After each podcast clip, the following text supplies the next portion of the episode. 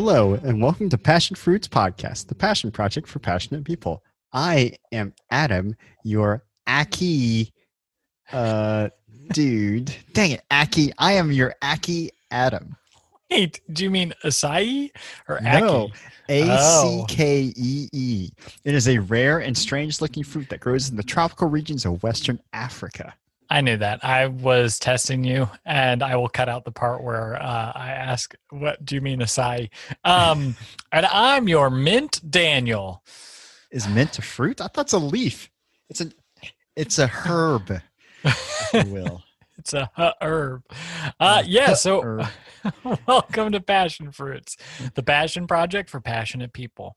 Um, what do we do on this podcast, Adam? Uh, Daniel, we we delve into a wild range of subjects where we really talk about and discuss what takes someone from being a kind of casual fan of something and what makes them into a passionate fanatic about that thing. And, you know, for example, we've had people come in here talking about backpacking and cycling Mhm. and you know different types of music bands they like different tv shows Exactly. So- We've had so many episodes, too many, in fact. too many no there's no such thing as too many Dan. Right. Oh, sorry. Right. I, forgot that rule. Um, yeah. So today we're kind of going back to the old well, re um, rediscussing our love for the music band Metallica. I mean this is this is the era of reboots so we're essentially Yes. rebooting episode one of our Exactly. uh, of our podcast right Katie and I have been watching um, the Spider-Man movies with Tom Holland uh, recently, and yes, we're just like we're the Spider-Man of podcasts. We reboot old episodes to discuss again. No, but I remember in the first episode we said that we would discuss Metallica again. In fact, we have a little clip from that. Um, Adam, do you mind if we play this clip from our very first episode? i do mind Oh, but i right. guess i guess you can do whatever you want daniel it's No. uh, yeah whatever whatever daniel it's fine don't take into consideration my feelings no no never And that was the clip where we talked about how we were going to discuss Metallica again. Yeah. No, yeah. Metallica, a heavy metal, American heavy metal band, recently released a new live album where they play with the San Francisco Symphony Orchestra. Um, an album that I'm really digging uh, that I got me kind of back into listening to Metallica again. Not that I'm ever not listening to Metallica, it's always constant in my brain, but Mhm. this is just kind of got me looking at stuff with Metallica that I don't often look at, um, including some of their albums that I have not paid, given enough credit and paid enough attention to. Mhm. Um, so, yes, if you don't know who or what Metallica is, let me look at the research that we did from our very first episode. Uh, it will probably sound familiar if uh, you're playing episodes, the episode side by side. Like you've got this episode in your left ear and the first episode in your right ear, and you're listening to us describing who and what Metallica is, then yeah, then it's going to be exactly the same. It's like playing uh, Dark Side of the Moon uh, against uh, what what what is it? Metallica's Black Album. Yeah. Yeah, yeah, it just syncs up perfectly. yeah. The uh, uh, And if you listen to it backwards, you can hear Satan. yeah, you can hear uh, John Lennon saying Paul's dead. Um, and however they got John Lennon's ghost on that track, man, that was amazing. Um, but yes, so Metallica is a heavy American heavy metal band who basically um, started a musical, a heavy metal musical genre called thrash metal. They are currently made up of uh, James Hetfield, Lars Ulrich, Kirk Hammett, and Robert Trujillo, uh, Trujillo, excuse me, and have been in some form a band with usually multiple or different bass players since 1981 which adam i was looking at james hetfield's birth uh, birthday uh, recently and he was born in 1963 so by 18 he was in metallica and then by 30 he had released metal they had released metallica's first five albums. How does that make you feel because it Well, made me, Daniel, it made um, me very depressed. uh, I have, you know, we put out this. We put out, you know, you know, forty plus episodes of Passion Fruits podcast. Whoa, Adam, forty plus. Yeah, I think you're padding those numbers a little bit. padding. No, no, no, no, no. if you're looking at our uh, our main episode releases, this is episode thirty-eight. okay, so I'm just forty plus. be bet- With- between all Yes, the right. extra content that we've Right, created, exactly. all the memories that have been created from people listening to this podcast. I mean, my goodness, Daniel, it might as well be like 40 years worth of content And, there. you know, to some of our listeners, it may feel like that. I mean, we're talking. You know, if you if you equate it to like gaming, you know, it's just infinite replayability. That's Yeah, what passion for It's like is. so many fetch side quests that we go on, and that's how exactly. we really pad our uh, lineup. But yeah, no, I, I agree. Our passion fruits episodes that we have made equal definitely the level of uh, capability, number one, geniusness, number two, uh, number three, Geniusness. geniusness, number three, number four, um, the thrash metalness of Metallica's first Oh, four albums and their fifth. without a kind of. I you know I think the the thrash metalness is really comprised in our uh, Redwall episode. That's where it really Yes. gets into the intense, you know, headbanging stuff. Yeah, people don't realize that all of our words, all, every word we said was set to like the like a rapid fire gunfire um, drum beat uh, that We- just took out after we recorded. But you know, And we, Um, and we also have that subliminal messaging as well. Like if you play our episodes backwards, you can actually hear Joe Rogan's voice. no, fuck Joe Rogan. no. Joe Rogan is a terrible human being who has uh, spread a lot of misinformation, and I don't want to talk about him anymore. So, Okay, fine. but James Hetfield was on the Joe Rogan podcast where he talked about his beekeeping hobby. So, tying it all back to Metallica. Nice. Um, so yeah, uh, in our very first Metallica episode and our very first episode, we talked about kind of how I got into Metallica, how Adam got into Metallica. I know I played a lot of songs, only songs from Metallica's Black album uh, or their self-titled album, while Adam played some recent stuff. So we're not really going to do that. I do kind of want to revisit. Um, kind of what makes me still so passionate about Metallica because it's like an ever evolving passion for this band. True. Um, but yeah, Metallica is American heavy metal band. They've had multiple bass players, um, some who have left the band tragically, some who have left the band on their own accord. Yes, they have been playing for nigh on 40 years. Next year will be their 40th year in existence. It's Pretty wild. Pretty wild, Daniel. Exactly. So, um, I have on the outline, Adam. Why don't we just jump into kind of discussion about Metallica? This will be me more free form, um, but I would like to talk about the release of their newest live album, S and M Two, if that's okay Mhm. with you. Yep, that sounds good to me. I guess. You know, whatever. I mean, you you've been very like combative. yeah. Is it because you enjoyed your vacation too much from recording Yeah, right, all this bullshit? the uh the the big plot twist is that I hate Metallica. Did you know that, Daniel? Mm, you're more of a Megadeth fan. Yes, exactly. I knew it. I actually exclu- I exclusively listen to Poison now. rock and roll poison.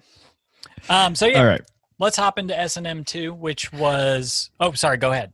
No, yeah, I was gonna say let, let's uh, let's discuss S and M two. What were your initial feelings about the album itself and the experience, if you will? So S and M two for the layperson. It's not uh, the uh, sadomasochism that I'm sure everybody's into these days with what they're quarantined. They've got nothing else to do but stick stuff up their butts.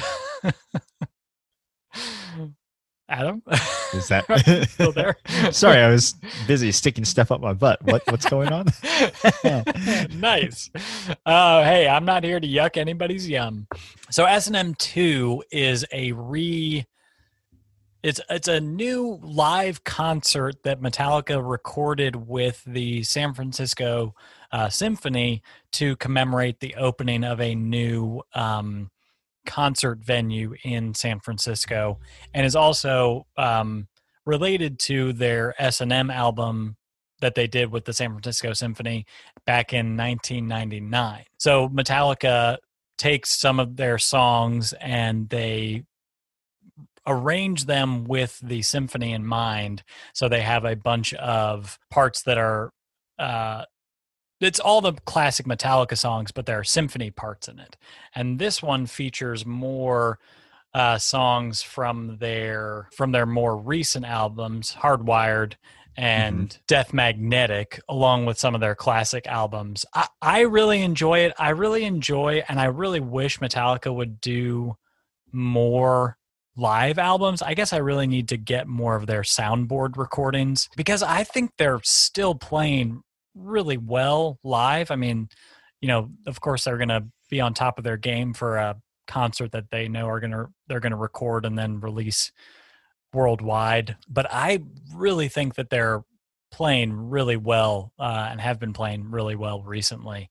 Um, so I really enjoy how they play live now, and I enjoy hearing the songs reimagined. Um, mm-hmm. So I I did enjoy it. What are you? What have your thoughts been? Yeah, I, I haven't given it too many listen throughs, but it's I don't know if it hits me the same way that the original S and M did. You know, we, we you know you've got a couple songs that that that I enjoyed as well. I mean, I, I always listen, love listening to songs like One, yeah, and you know The Unforgiven live. I think they're just some really um, neat lives, just really neat songs that that the experience is definitely different live as opposed to the album album versions. Right. And I do think it's interesting that they replayed like No Leaf Clover, which yeah. was uh, which was an original from the original SNM. Right. You know, stuff like that. And I, you know, and I I I enjoy listening to um bands live and especially well, I guess more specifically bands that play really well live. So like yeah, I, like I, Dave I, Matthews Band and yes, Dave and pretty much solely Dave Matthews Band. you were just waiting for him uh, for them to go into dive into a Dave Matthews song. exactly. Yeah.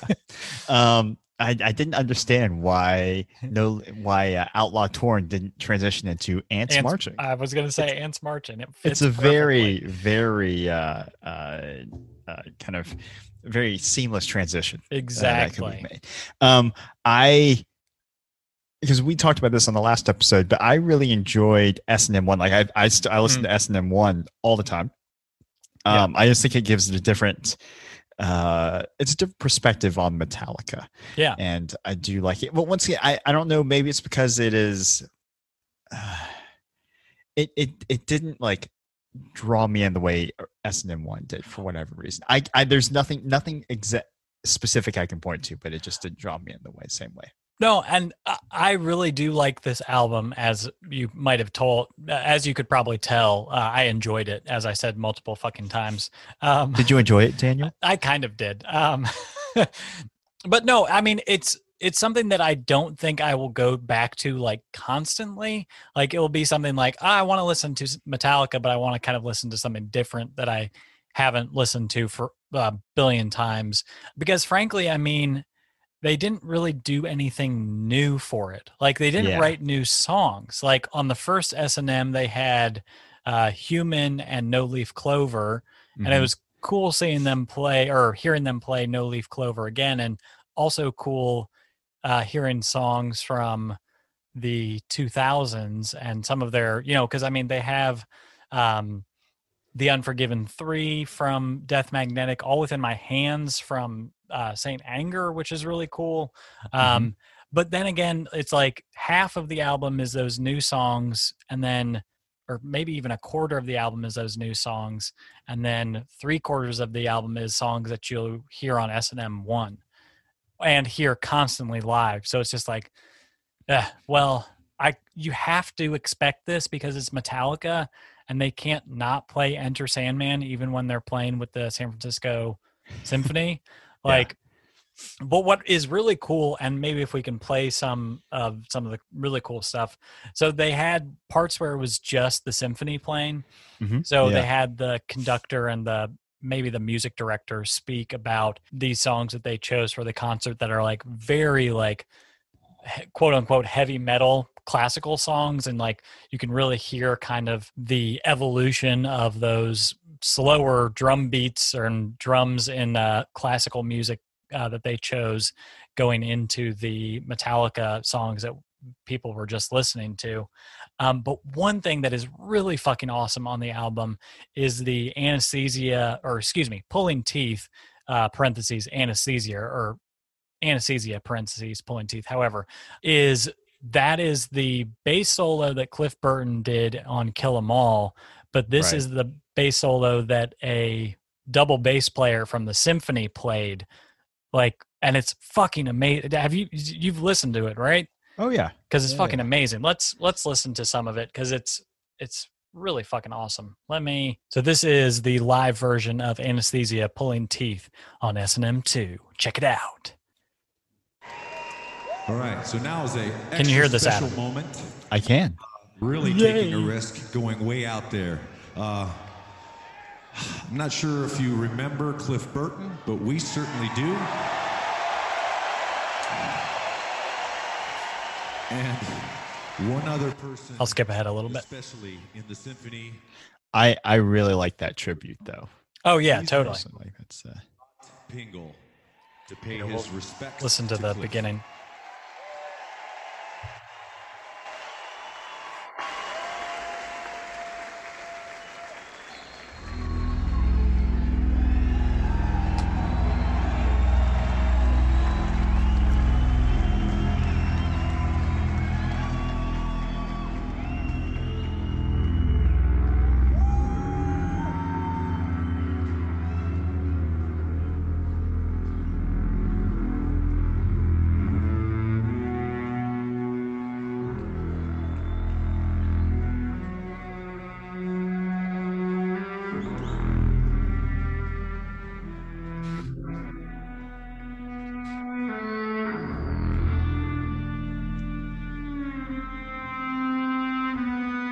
Let me skip ahead a little bit.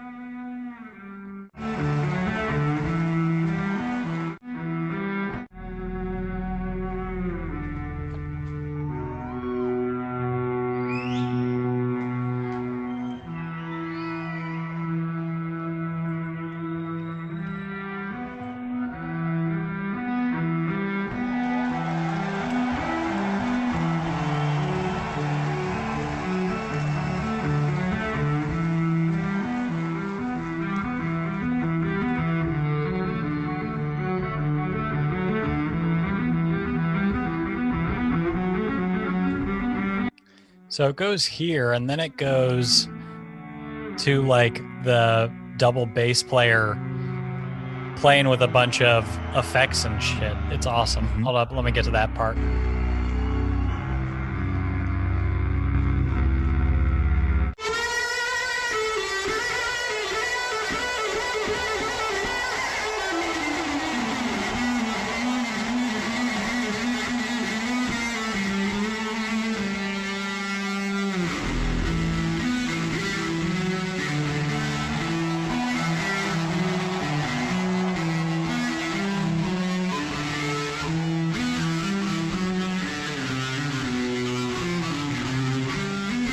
So yeah, this is like so cool that they did this, and frankly, almost makes the entire album and the performance worth it to hear this fucking classically trained bass player play Cliff Burton's bass solo from the first Metallica album.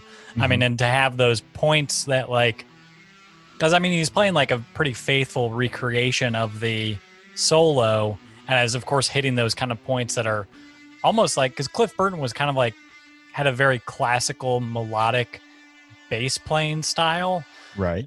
It kind of translates very well to what um, this double bass player is playing. And I mean, he's bowing it. He's uh, he. I read an article Yeah. about it. He had like a very specific bass made for just this uh, performance, and had one of uh, Metallica's like guitar techs doing the effects for the entire thing, or he may have been doing the effects himself. But yeah, he's like not playing like plucking; he's bowing this song. It's fucking awesome. Um, and then of course they have the drums come in like they do on the album. Um, yeah, have you watched this? I'll pause it now. Have you watched this concert? I ha- I have not. I, I have either. seen a clip from that solo though, which is it's pretty cool. It's just like a cell phone. Yeah, so the yeah. audio isn't that good, but it's it's pretty impressive. I won't. I No. won't lie. I did the same thing because I was like, is it really like a bass player? Like, it, you know, I know that they said it was a bass player like from the symphony, but like, is he really on like a double bass? Like, that's so fucking cool, man. Yeah. Um, yep. Yeah. That was the neat thing. Once again, that's what I like about this type of performance from Metallica is that ki- that well, not out there, uh, but there's really neat kind of unique songs and also songs that you just don't normally play. Like I think one of the one of the disappointing things I was a little bit disappointed about is they I felt like this would have been a really good opportunity to play Spit Out the Bone live Oh, that would be Um, crazy, man. And it's just like you know just th- those rarer songs that you don't Totally. hear as much on in, in w- when they're touring so Yeah. i would have liked it and yeah like you said you know i've never heard enter sandman ever what? You've never been to a sporting event, Adam?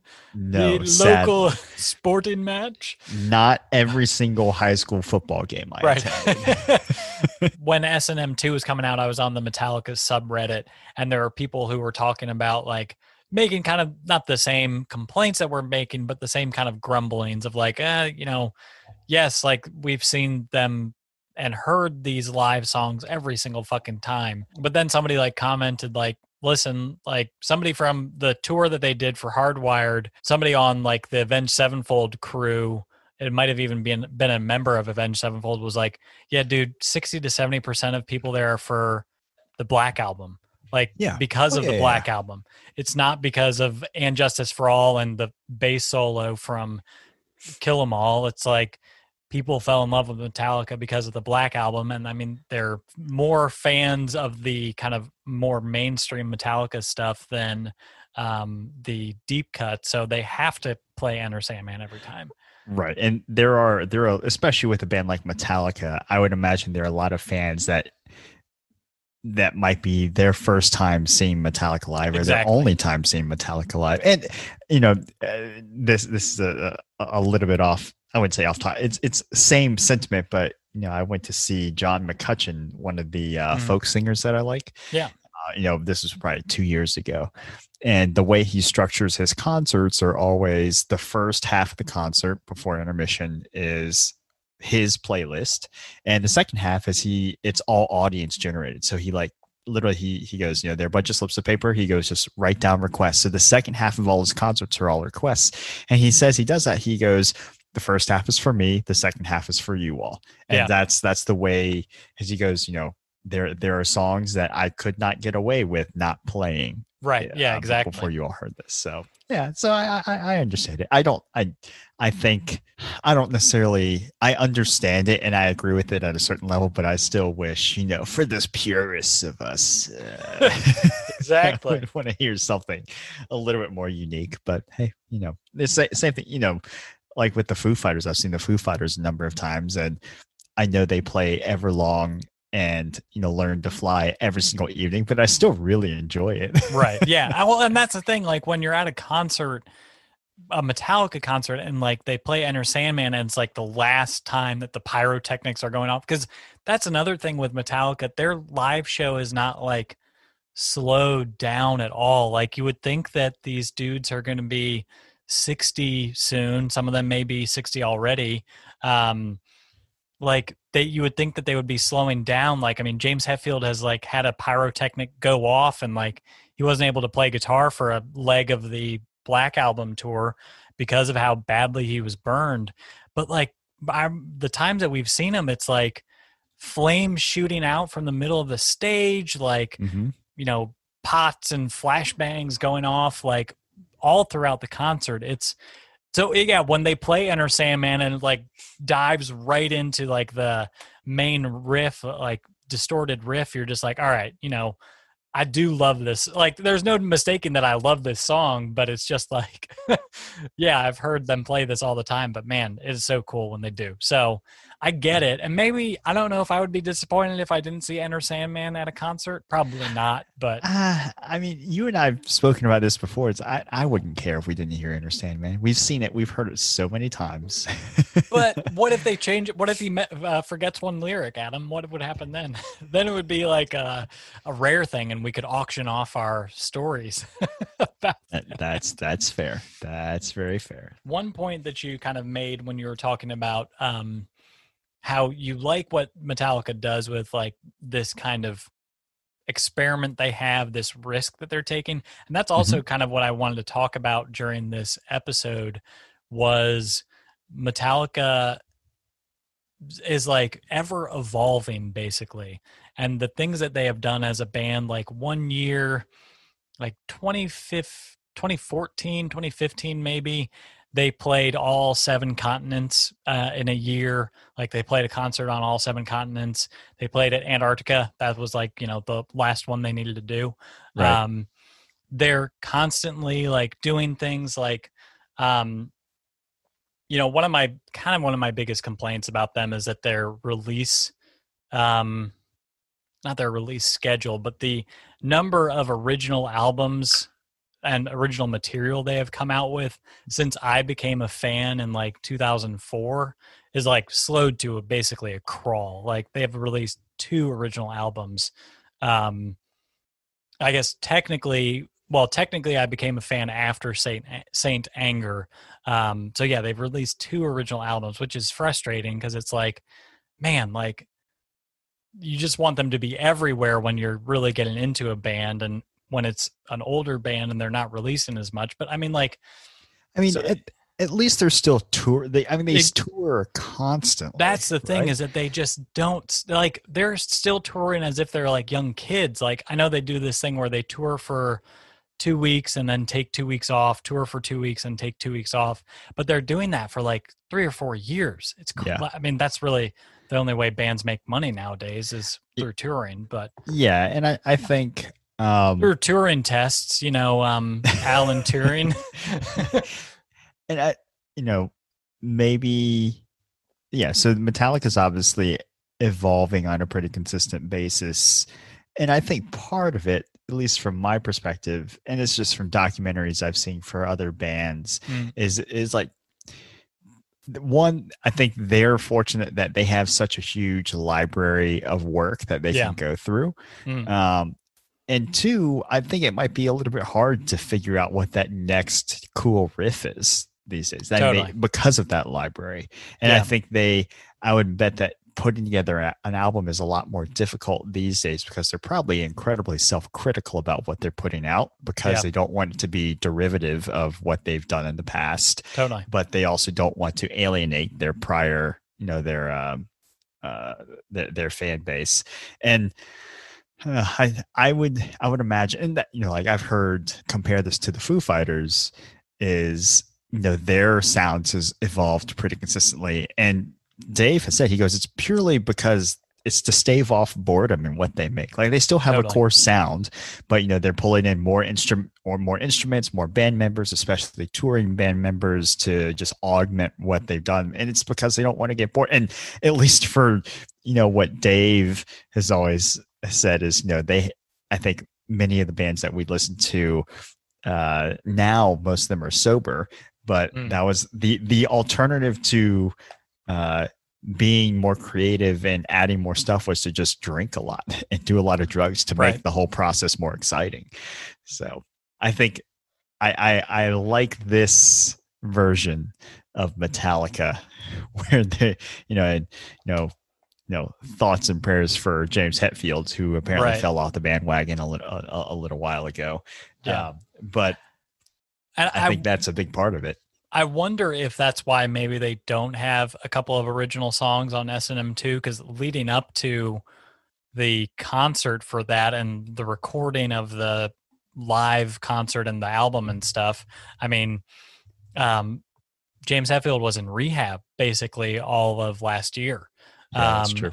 and you know he's probably whatever rehab he was in was maybe telling him like hey don't go back to metallica just yet because look what you were able to do and look what happened um, which i mean we saw some bits of that in some kind of monster the right. documentary they had that released back in 2004 for the that followed the recording of their saint anger album um, but I mean, going back to me complaining about them not releasing albums. So I mean, I became a fan in 2004.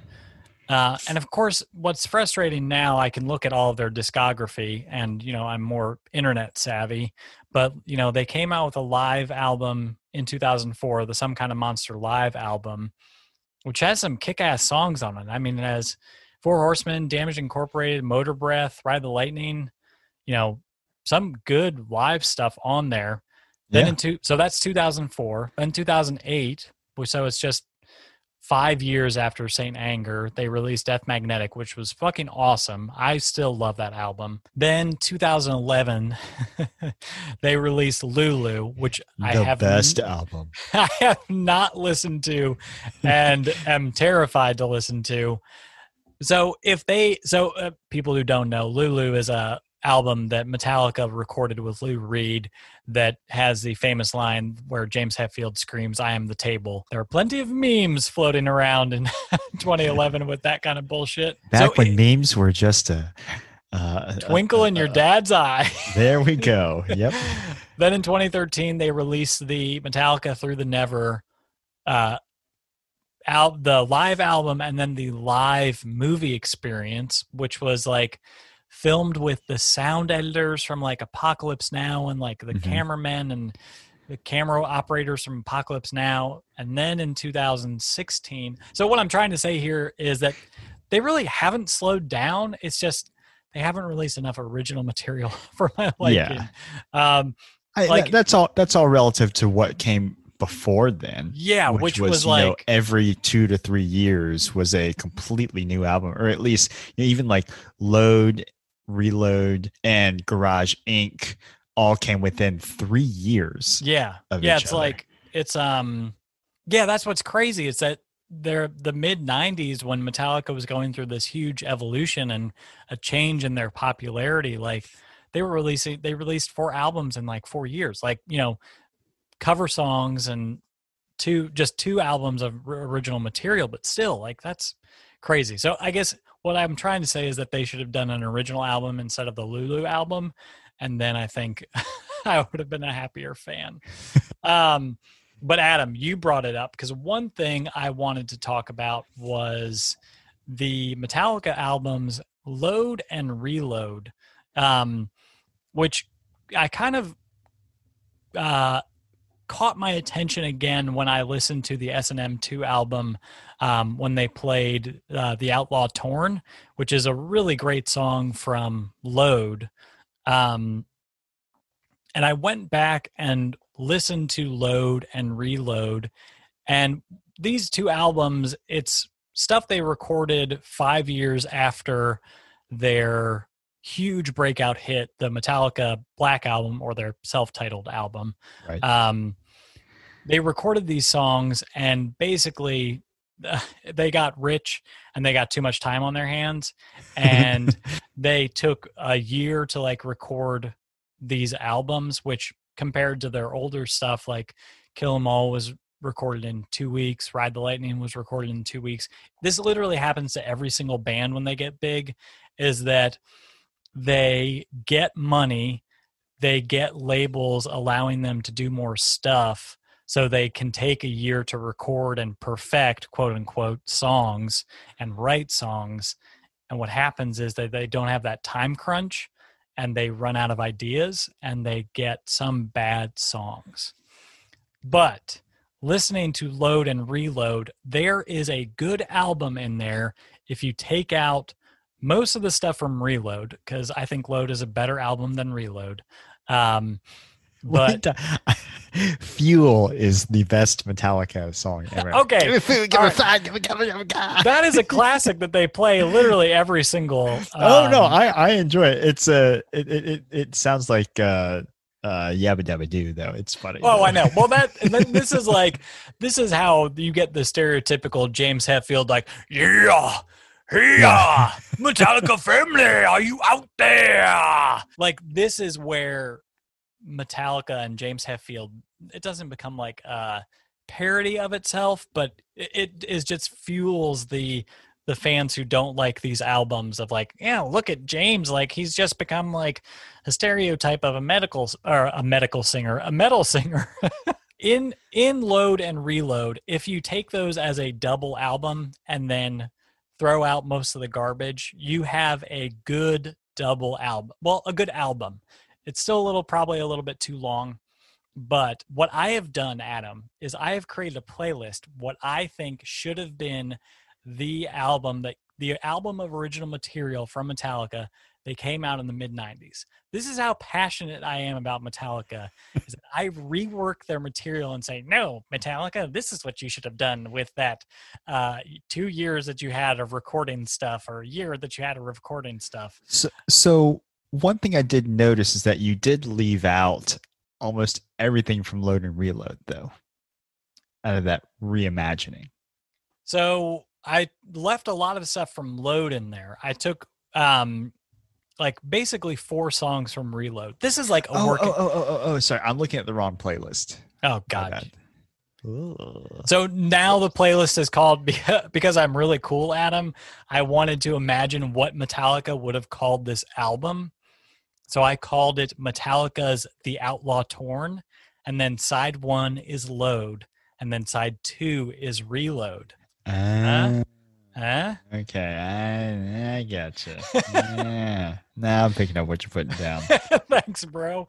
Um, so yes, I took the favorite songs that or the songs that I really like from Load and the songs that I really like from Reload and put them into one Spotify playlist. And of course, this will be available to all listeners. Um, please let me know what you think. I'll probably be posting this on the Metallica subreddit before the episode releases, just so I can get that affirmation that this is a great idea. Um, but we don't have to go through the. Um, I think The- you've done a good job here, though. thanks, man. Uh, I, I so after I created this, like beginning of last week, I've listened to it mm, like a, bit. Like I've listened to it a lot, and I really do not listen to load or reload a lot. Like if I'm going to listen to Metallica, I'll go to their first four albums or their uh, Hardwired um, or Death Magnetic. So yeah, let's. Uh, we don't have to play like multiple songs, or we don't have to play uh, multiple minutes of these songs. But I wanted to go through my thinking um, and kind of explain what I wanted to do here. Okay. And I know this is like totally random and probably not what people are expecting from this episode, but this is our re. This is a new Metallica episode, and frankly, I wanted to talk about this because I'm really enjoying it. So suck on it. I'm sure our listeners appreciate that. So yeah, what we're going to start with in this reimagining is the fuel, or the fuel song is fuel from Reload, which I think ties in. If you were to bookend this with Metallica's Black album, it ties in very well with uh, the struggle within. That's like basically the only thrash, quote unquote, thrash song on the Black album. Mhm. And if you wanted to call Fuel a thrash song, you could kind of. But let me play it real quick. Give me fuel, give me fire, give me that which I desire.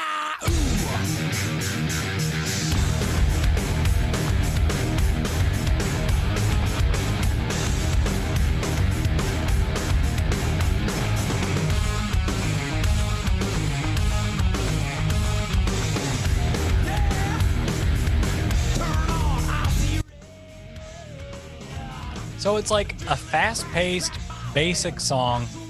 It is showing Metallica's new, inf- new quote unquote influences. I'm sure they had these influences before. Rather than their um, British heavy metal influences, this is their, these are like their general blues, American hard rock influences. But it's also still kind of a song that you can headbang to. Um, what do you think about this as the first song? I want your Yeah, I, I I- think you know you and I have discussed this about many about other bands, but this is a perfect like kicking in the nuts, you know, in, intro intro song. Yeah, it's I mean, not it's not super deep. It's not super you know it doesn't showcase the best of Metallica's musicianship, but it's it definitely sets a good pace for the rest of the album. Totally. Um, so then it goes into the first song off the album, Load, Ain't My Bitch. So let's play that.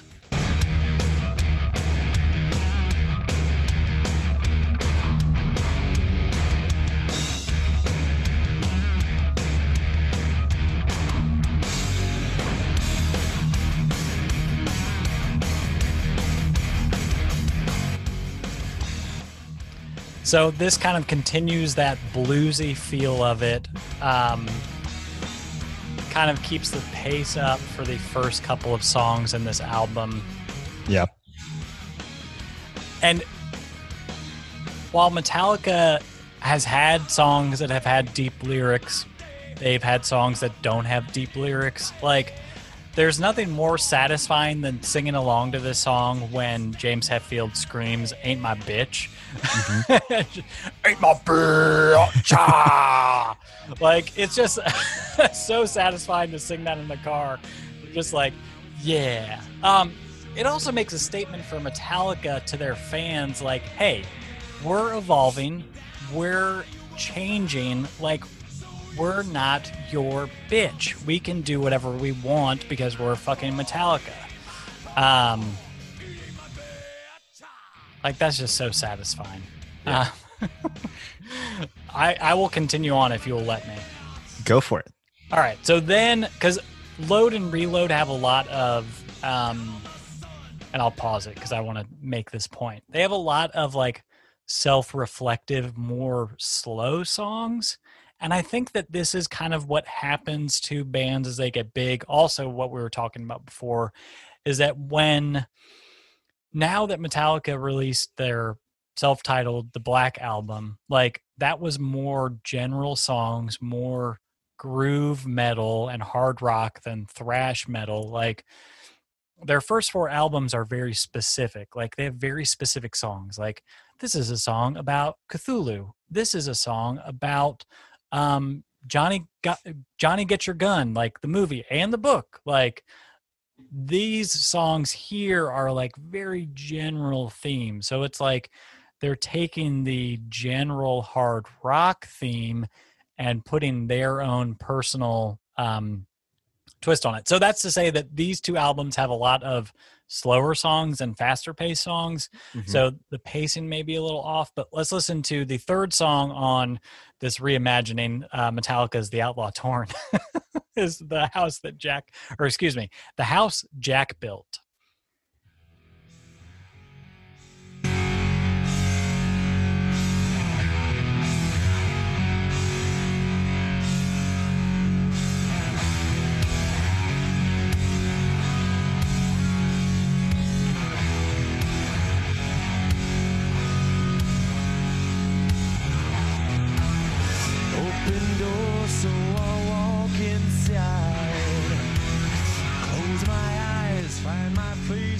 I've wondered listening to this song if, because one of the nicknames for Metallica is Alcoholica, if this is supposed to be Jack Daniels, like, hey, look, we wrote all of these songs while we were drinking a bunch of whiskey and alcohol. And is this, maybe this is the house that Jack Daniels built?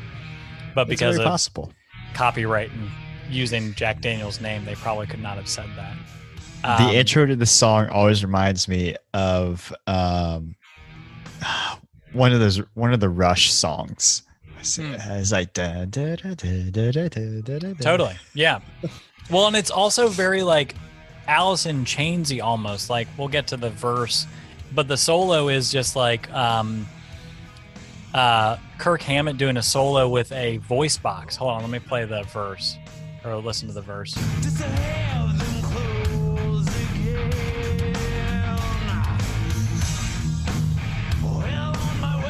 I mean, that's like a super duper Alice in Chains riff right there. That bow, Yeah. bow, bow, ba-da, ba-da, bow, ba- bow, yeah.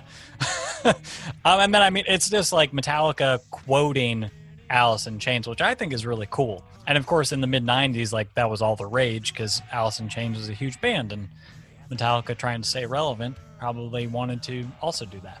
That's very true. Um, so then, sorry, go ahead. No, no, you're you're you're, you're good. No, I can tell when you are taking in a breath to say a salient point, but I guess not right now. So No, I never have salient points. Gosh. then we will listen to. So the fourth song on this reimagined album is "Until It Sleeps." So let's listen to that.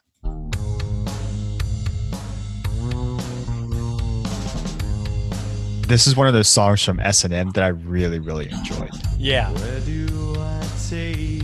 Where do I take this pain of mine? and this is like an album. These two albums.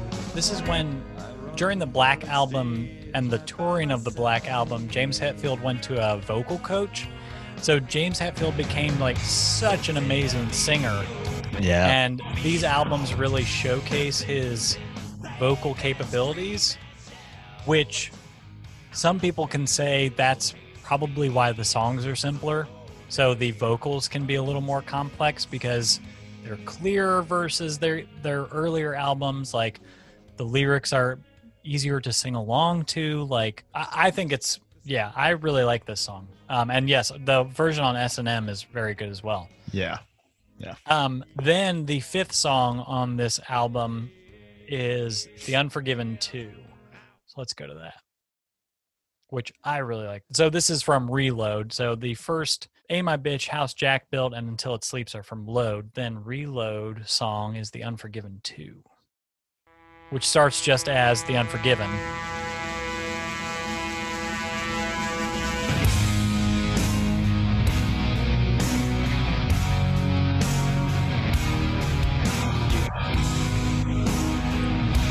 Is headbanging and singing along to the guitar parts.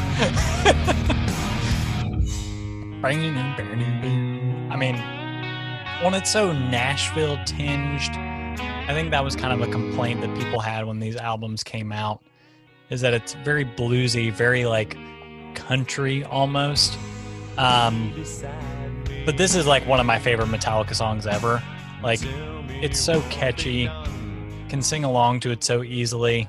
Um, I guess it's a not a sequel to Metallica's The Unforgiven from the Black album, but I don't know why they do that because they have The Unforgiven, The Unforgiven 2, and then from Death Magnetic, The Unforgiven 3.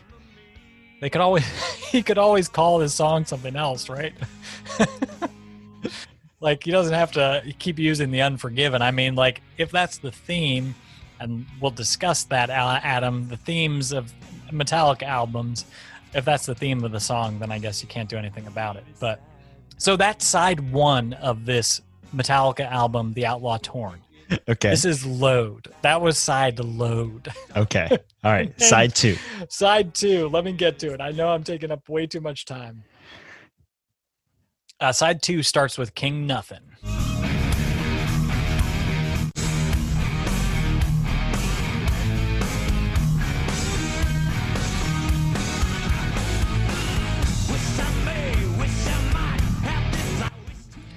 So similar to kind of like "Ain't My Bitch," it has that kind of like halting um, riff. Uh, kind of keeps the pace up a little bit after the slower songs that we had just Right. listened to. Um, but it's also very similar to "Enter Sandman" because the bridge has kind of like a prayer that he does in "Enter Sandman" when uh, "Now I lay me down to sleep." Uh, but this is just uh, talking about what you wish and you make regret. Um, so then, so that's King Nothing. Then this album goes to. Oh, that's so good. I see. He's the vocals are so good and the lyrics are simple, but they're just so much fun to yell at yourself. I guess. Let's listen to "Hero of the Day."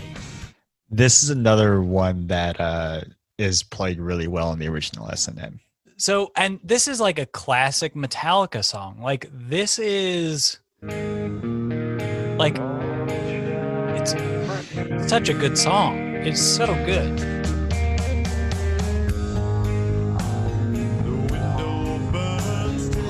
And I want you, Adam, I want you to think of it this way. So, it's it's like a direct sequel to Metallica's one from And Justice for All. It talks about a soldier coming back from war and being the hero of the day, but years, uh, not years after, but like trying to find a life after war versus Right. the horrific subject in one of the quadriplegic who wants the nurse to kill him. This is like this is such a good classic Metallica song. Um, that's the thing. There's like such in these albums, load and reload. They're classic Metallica songs. There's just so much stuff you have to get rid of to get to those. um, so King Nothing and Hero of the Day are from Load. Then let's go to a song from Reload, The Memory Remains. Fame, mirror vain,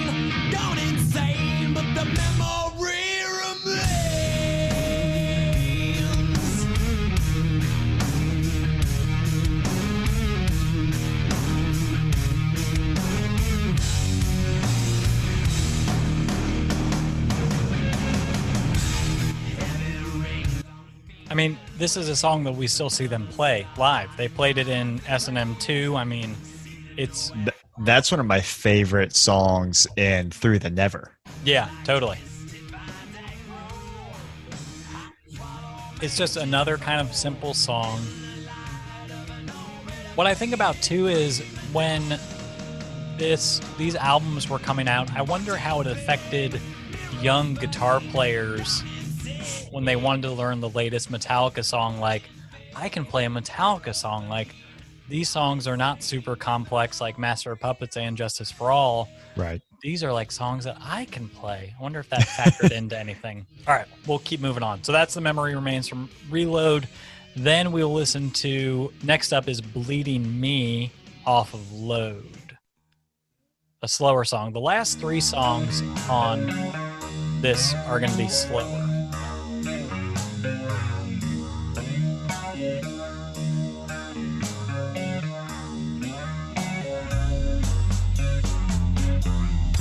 Skip ahead a little bit.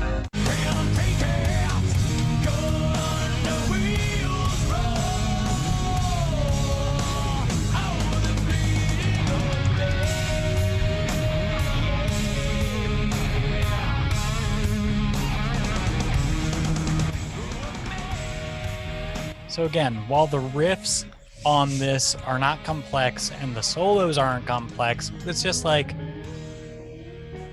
they're good, man. I don't know. Yeah. Like I'm I'm sure like Metallica fans who love these albums, Load and Reload, are like, yeah, of course they're good. Like you didn't know that. Like honestly, I really like when I first got Load and Reload, I listened to them, but like there's so much faffing around in those albums that it's kind of just like, man, I just want to listen to uh, the Black Album or Master of Puppets or And Justice for All. Like, I don't want to skip around and um, skip the songs that I don't want to listen to. You know, I want like because that's one thing I love about Metallica is they're like they're albums. They're an album band. They're not like really a single band, even though they've released multiple multiple singles from their all their albums. Um, yes. How are you feeling, Adam? Are you asleep yet? I'm doing just fine, Daniel. All right, we'll keep moving. So this is kind of where this reimagined album I have gets long. I mean, it's still a hundred or hundred, an hour and eight minute long album. Like this is an eight minute, eighteen second song. So next we'll listen to Fixer, which is a eight minute, fifteen second long song. More of a plotting pace and slower, but it has more of the distorted guitar Yeah. than some of the other songs we had been listening to. Um, and I really like this album or this album, this song. Skip ahead a little bit. I didn't skip it. It's like skipped ahead, but it was like the same fucking riff. That's a uh, thing. It's like this is an eight minute song.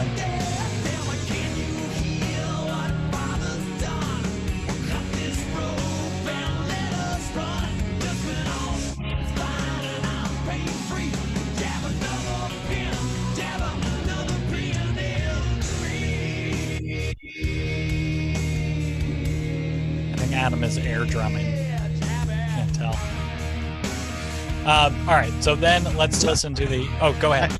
I, I think part of, and, and perhaps it's, I mean, the, the Load and Reload are both such long albums, and there's Yeah. a lot of faff in there.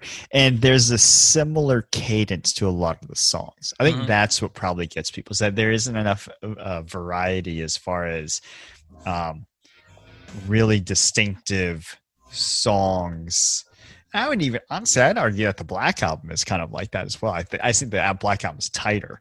Yeah, Um, totally. but that that's just, Even that's though just- it's still a long al- album. Um, yeah. But no, I mean that's kind of funny that you say that because I was kind of struggling that with making this playlist, making this reimagined album was like, man, there are a lot of songs that have that same kind of tempo, same kind of pace, same kind of feel, but like versus Ride the Lightning, Master of Puppets, and Justice for All, and the Black Album, frankly, like you could set your watch to those albums because the fourth song is always going to be the power ballad. Mhm. Um, the eighth song or the seventh song is always going to be the instrumental, and then well, except for the uh, Black album, then the last song is always going to be the true thrash song, and except for Ride the Lightning, but like Master of Puppets ends with a thrash song, and Justice Yep. for All ends with a thrash song. But yeah, that's kind of like the struggle with this is that side two for this reimagined album is a little slower because there are just so many slow songs on load and reload. Speaking of a slow song, let's go to the the eponymous song for this album, The Outlaw Torn. Again, from S&M 2 what really got me thinking about load and reload. Such a good song. It really is.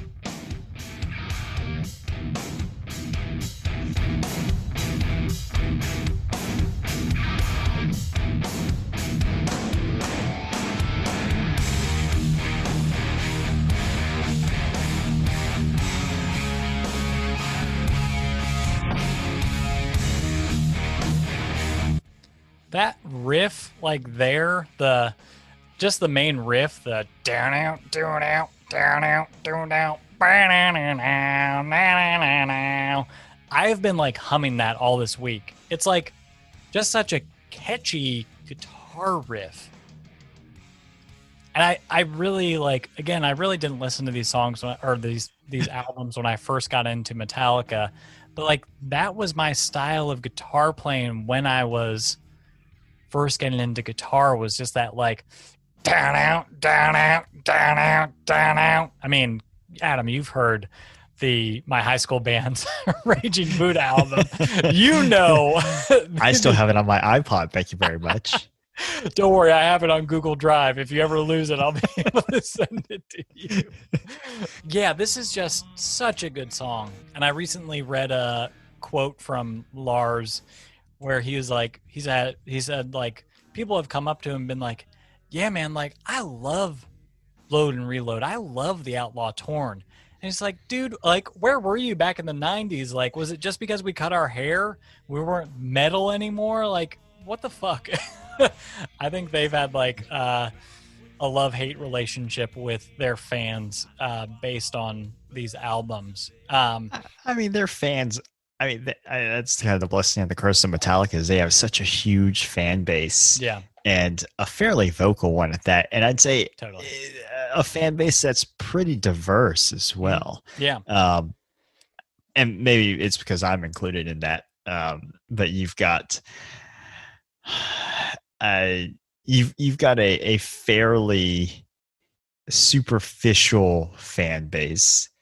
Um, and then you've I'd, I'd say you have a, a, a fairly appreciative, little more academic fan base as well. I mean, we have talked about how the this podcast and these episodes are like our thesis, are like our dissertation that we are going to be submitting to multiple, multiple graduate programs when we're finally done That's- here. That's Um, very true. I mean, well, like I think I'd say that's true for most metal. Um, Totally. the like it's really interesting. This is off topic, but like Lamb of God is very. it's so funny to see because a lot of the a lot of the Lamb of God members have become a little more active on Twitter lately. Like Mark Morton, the guitarist, I love following him on Twitter Oh yeah. because he just rails against uh, our our orange haired president and Our Cheeto. yeah, our Cheeto in chief. Um, Oh! it's it's it's funny because his th- he's losing followers pretty consistently because of the stuff that he posts on Twitter. Yeah. And he goes, he, literally, he's like, "Do you all not listen to the lyrics Right. that we write?" Yeah. He goes, he goes, just because we're like metal and you know anti anti establishment does not mean that we're, you know, eh, he he he, he finds it he finds it amusing. Yeah, just because we're metal and we're from Richmond, Virginia, like doesn't mean Yeah. that we're we're Republican and supporting our president, supporting the current president. Um, exactly. Well, yeah, no, I completely agree. It's like um, metal fans, while they're very accepting, like if something changes about their favorite band, like when Metallica got rid of their long metal hair and got shorter hair and more like started wearing makeup and eyeliner and stuff, like that pissed off so many fans in the mid 90s. Like, Metallica's not metal anymore. It's like, dude, they wrote like these seminal metal albums that are like classic albums in the 80s like they're still the same guys Right. like you can't like like and that's like the thing it's like we were talking about earlier is like metallica is one of the few bands from the big four metallica slayer megadeth and anthrax who were the big four thrash metal bands who actually like came out of the 80s and were still popular and are still touring with like the same level of popularity that they had back then. I mean, like we've seen, and it's because they've evolved. We've seen Metallica in arenas, we've seen them in stadiums, but we've seen Megadeth in a club, we've seen Slayer Yep. in an amphitheater. Mhm. Um, have not seen Anthrax, but like it it is solely because Metallica embraced a an evolution in their sound. Some may say they embrace the mainstream, but like frankly, how else the fuck are they going to make money if they don't make songs that are popular for uh, that some people like, that a majority of people like? Like that is why they're so prevalent and relevant. Um, I know that you know a lot of people would say they're not relevant today, but I still think they are. Um, I- I- but I mean, at least still releasing like being able to release uh, an S&M two, like you know, that's because they're evolving. Um, yeah. Anyway, so yes, that is my reimagining of Load and Reload into one single album called The Outlaw Torn, with the side one being Load, side two being Reload. This will be on our podcast description with the playlist. I also did another Metallica playlist of their more recent stuff. Um, some not really deeper cuts because if you're a fan, then you know these songs, but um, stuff that we didn't get a chance to talk to or talk about in our first episode, and probably not this episode because this one is already running long. Um, I was I'm looking at our outline, and there's so many points that I wanted to also talk about, like Napster and um, stuff like that. But um, do you have anything else you want to talk about with Metallica, Adam? I'm good for now. I, I just think I am I'm satiated.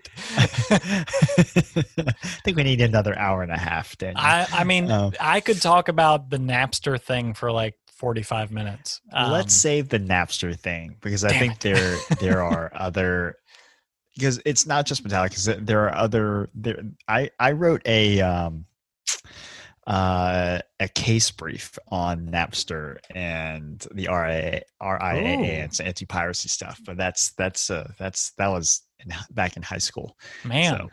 Um well yeah. Uh cool. Well then the Metallica volume 3 episode will come out in another 40 plus episodes as Adam Adam, Adam thinks we've done. It'll be our thousandth episode. Yeah, coming up in just five episodes. um, so yes, uh, thank you, Adam, for indulging me on this. I know this was pretty masturbatory, but isn't all of podcasting masturbatory? it's true. um, It's true.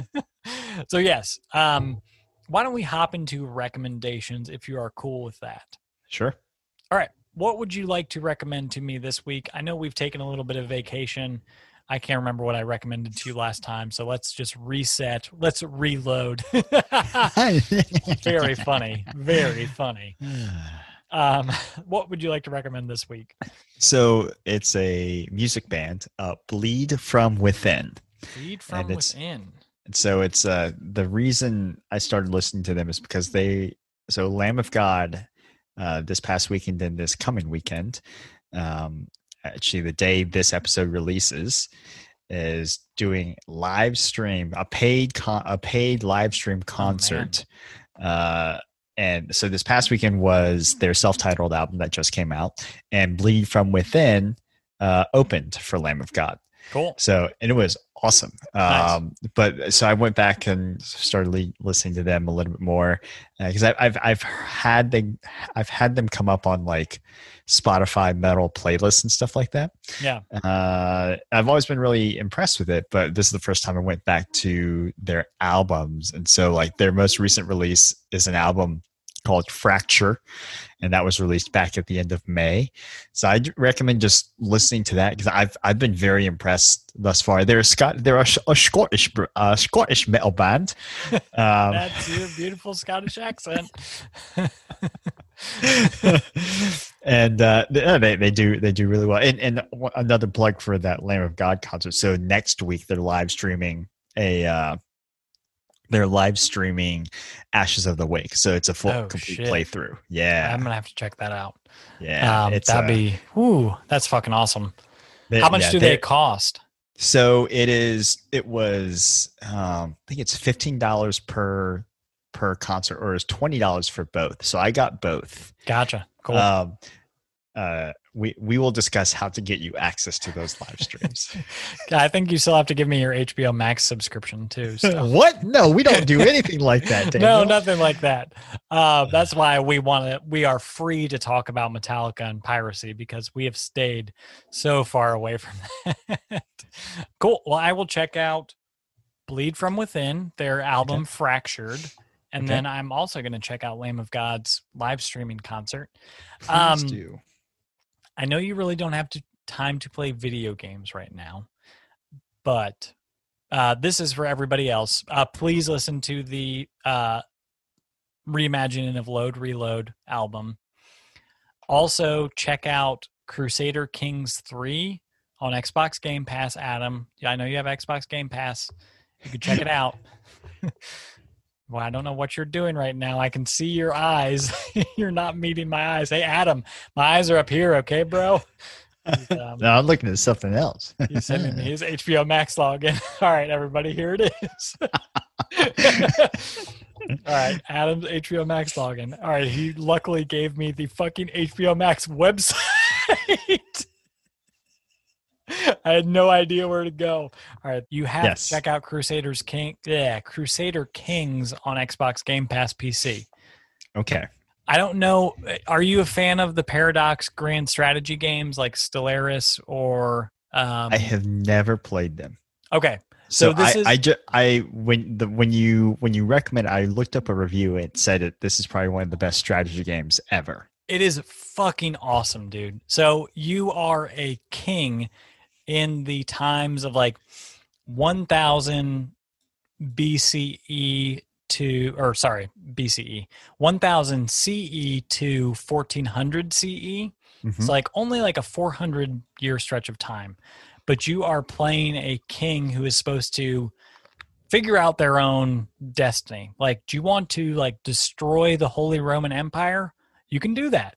Do you want to be the king of Ireland like my king is? You can do that. Uh, except my uh, the character I was playing as died before we recorded this podcast, and now his grandson is taking rule, um, and he's not even of age yet. So, but so it's this game where you play as a king or as a ruler, and you're supposed to figure out what you want to do. But it follows like the feudal ruling system if you are playing as a European king. But you can mm-hmm. play as really any culture, but you continue as your heir. So I have started with this king who was like very noble and very like brutal and like warred against everybody. And then he died. And then my the next player, the next heir that I played as was this really the lusty king who like boned everything he could see. Um just because he was like very good at like scheming and boning and uh was very fertile. Um but like it is so cool. And i'm i've tried to get into Cru- crusaders kings 2 and the other grand strategy games but this one actually has a very good tutorial. It explains enough that lets you get into it and then lets you figure it out on your own. But yeah, man, you got to check out Crusader Kings 3. 3. It is really cool. I know that you don't have a lot of free time on your hands, mostly because you are texting me your HBO Max login information, which is apparently taking more time. Also, you should listen to uh, it's a band that Lauren Calv from a previous episode recommended or put on her playlist. Uh, Sarah Shook and the Disarmers. Okay. Sh- Their album Years. It's called Years. It's a yellow album cover with a snake on it. I have also, before I was listening to this reimagining of Load Reload, I was listening to that album nonstop. It's like this really cool folk country album that I've been surprised at how much I've enjoyed. Um, but yeah, it's uh, Sarah Shook and the Disarmers. The album is called Years. She's from Garner, North Carolina. Oh, cool. Um, she's mo- some of her albums have been recorded. Well, she has two albums. I think both of them have been recorded in this area. One in Chatham County, near you. But yes, so please check out Crusader Kings three. Check out Sarah Shook and the Disarmers. Years. I will. Thank you. we did it. we finally recorded an episode, and it was our best one yet. Yes. uh, except for the, best. Hamburg, the Hamburg steak one we did with Will. uh, that goes down in the pantheon. That will be sent to the Library of Congress.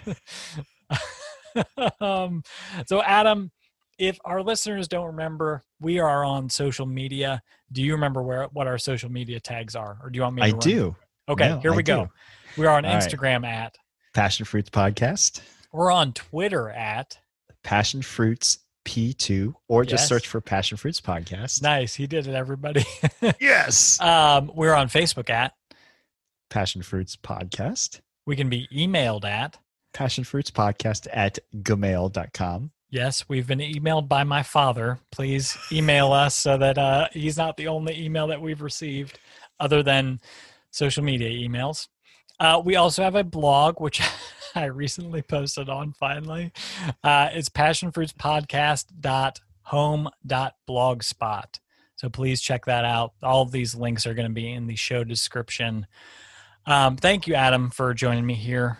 Um, let's do this again soon, buddy. I we yeah, sure. Why not? Why not? Wow, it's so committed to this. That was 110% yes right there. Yeah. Adam has not looked me in the eye for the past 20 minutes. No, it's because the Zoom thing is up in my on my second monitor. So like I'm actually Oh, looking second at monitor. Wow, listen to the uh I listen have to the- three actually. So I've got the Oh wow, listen to I've- Mr. Rich Rich Rich over there. I've got Spotify on one. I've Wow. got the Zoom thing in the other one. feel like I'm talking to a king in Crusader Kings 3 right now. Exactly. Exactly. All right, man. Uh thanks again. Thank you everybody for listening and we will catch you at another time. Bye.